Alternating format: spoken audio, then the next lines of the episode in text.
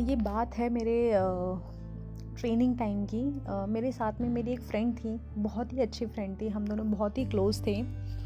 और उसकी एक बहुत अच्छी हैबिट बोलूँ मैं, या उसके अंदर एक बहुत ही बड़ा, बढ़िया सा टैलेंट था कि जिस टाइम पे हम पढ़ रहे थे तो उस टाइम पे उसका एक फ्रेंड था जो बहुत ही अच्छा फ्रेंड था, उसका स्कूल टाइम का फ्रेंड था और आफ्टर स्कूल भी उन लोगों का एक अच्छा बॉन्ड रहा और धीरे धीरे वो बॉन्ड जो था और बढ़ता गया और वो फ्रेंड से उसका बॉयफ्रेंड बन गया था और वो दोनों बहुत क्यूट भी लगते थे साथ में, बहुत खुश भी थे, दोनों एक दूसरे की बहुत केयर भी करते थे और जो मेरी फ्रेंड का टैलेंट था वो क्या था कि उस टाइम पे जो है हमारे जो नोकिया आर्ट्स वाले फ़ोन बहुत चलते थे। तो जब हमारी क्लासेस हो रही होती थी तो सामने तो वो क्लास अटेंड कर रही है, बट पीछे से वो उस टाइम पे कीपैड वाले जो फ़ोन थे, उसे वो कीपैड ऐसे रटा पड़ा था कि वो बिना उसमें देखे पूरा मैसेज टाइप कर देती थी। और उस टाइम पे क्योंकि अपना सोशल मीडिया उतना था नहीं लाइक व्हाट्सएप फेसबुक उतना नहीं था, और कॉलिंग भी काफ़ी कॉस्टली होती थी। मैं बात कर रही हूँ लगभग दो हज़ार तेरह, चौदह के आसपास की तो उस टाइम कॉलिंग भी काफ़ी महँगी होती थी। तो उस टाइम पे जो गुजारा होता था वो ज़्यादातर इन टेक्स्ट मैसेजेस से ही होता था। तो मैंने काफ़ी बार देखा, मेरे सामने वो लेती भी थी, वो एक कूपन लेती थी, जैसे उस टाइम वो स्क्रैच वाले जो कूपन आते थे कि दस रुपये का एक कूपन लिया और उस दस रुपये के कूपन में लगभग जो है आपको सौ मैसेजेस मिल जाते थे। तो मैं उससे अक्सर पूछती कि यार मतलब हंड्रेड मैसेजेस तो कितना, किसे करती है? इतने तरह ख़त्म हो जाता है। और वो मुझे देखती और बोलती, यार, सौ मैसेजेस मेरे तो कम पड़ जाते हैं। मैं तो कभी कभी तीन तीन चार चार कूपन एक दिन में यूज़ कर लेती हूँ।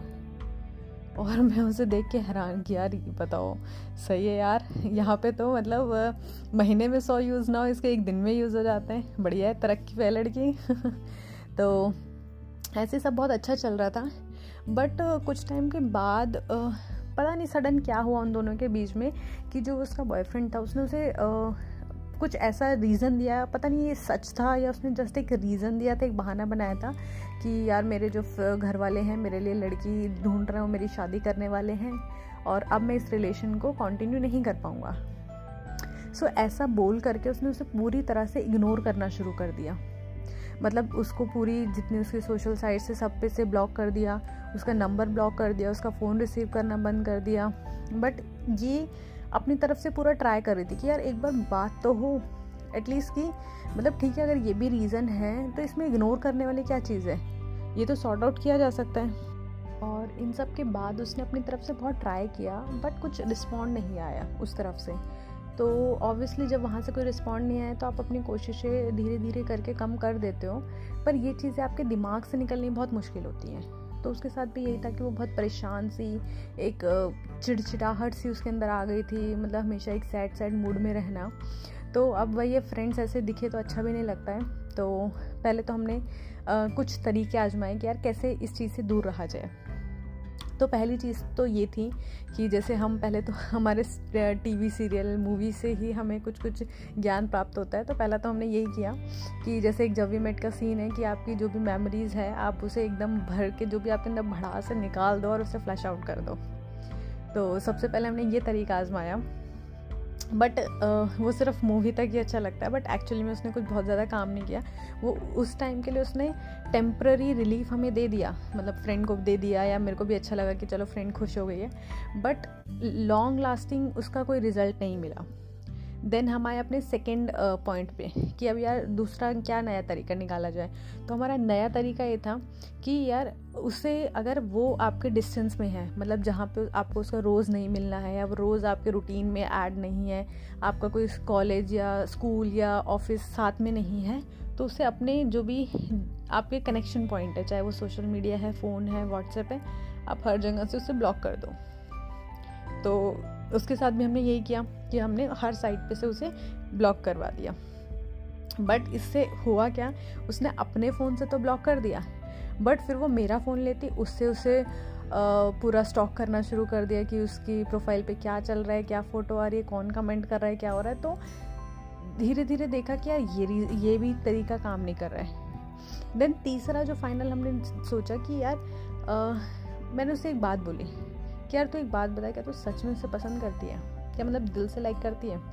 उसने बोला हाँ यार, मैं उसे बहुत पसंद करती हूँ और मैं दिल से मतलब उसे बहुत चाहती हूँ। तो मैंने कहा, देख, अगर तू सच में चाहती है तो ज़ाहिर सी बात है, जो वो चाहता है तेरी खुशी उसी में है। उसने बोला हाँ बिल्कुल। तो वो क्या चाहता है? वो तेरे साथ नहीं रहना चाहता।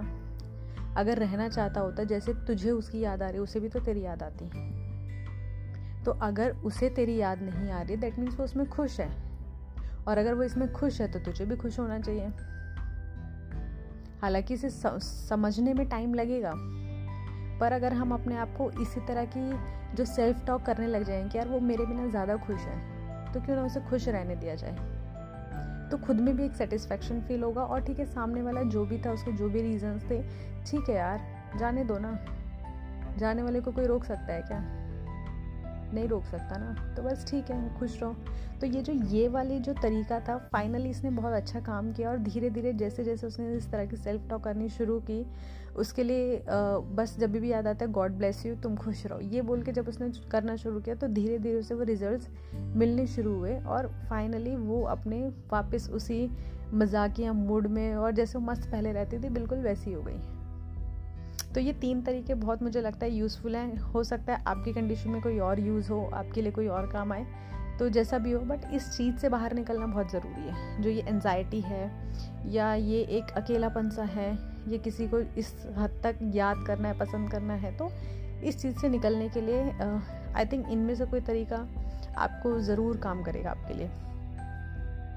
सो so, आपका भी ऐसा कोई अगर एक्सपीरियंस रहा है तो डेफिनेटली आप मुझसे ज़रूर शेयर कर सकते हैं।